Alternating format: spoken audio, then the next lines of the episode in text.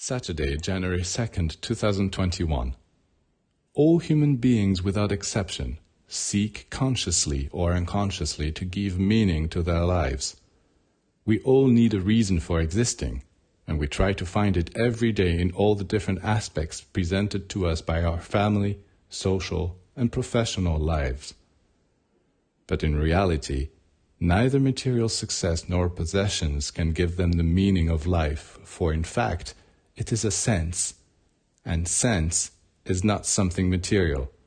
We can find it only very high up on the subtle planes. Lower down, we can only find forms.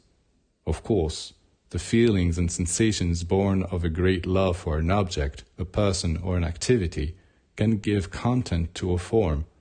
But feelings are volatile, and sooner or later we are left to suffer from a sense of emptiness. So we must look beyond the content for the meaning.